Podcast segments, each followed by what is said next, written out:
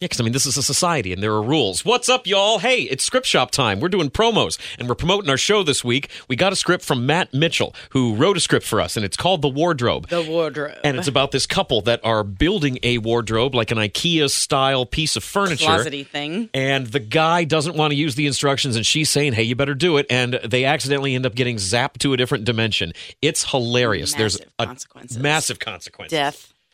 dismemberment, Yeah. blood, gore, all sorts of All the unintended good stuff. consequences. It's hilarious. So, but the question though is when you're building, e- everybody's built some form of Yes. IKEA furniture, Yes. Mm-hmm. Mm. right? Mm-hmm. Yep. Do you follow the instructions or not?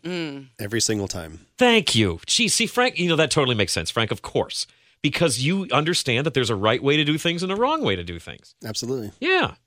All right. I'm, I'm so afraid of what your answer here is going to It depends. be. How could it depend? Because if I'm doing it by myself, maybe I just want to look and just kind of figure it out.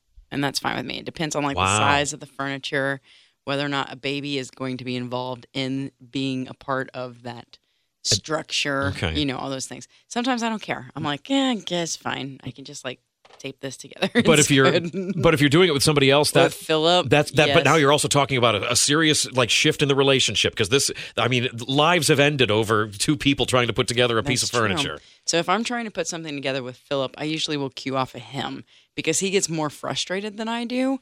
And so if he's getting frustrated about something, if he wants to read the instructions, that's fine. If he's trying to wing it, then I usually pick the instructions up and quietly start trying to troubleshoot what I think is going to happen.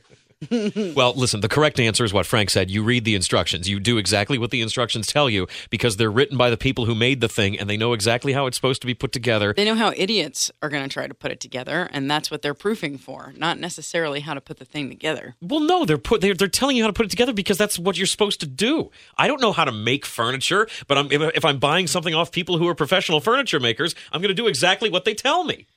Okay, what is the counter to this? Because I feel like you're getting very upset about am. not following rules. I don't. I don't know And why is you. that what this is actually about? Listen, don't therapize me. It's not about that. We're specifically just talking about the assembly of furniture, and it's very important that you follow the instructions because what's what kind of monster are you otherwise?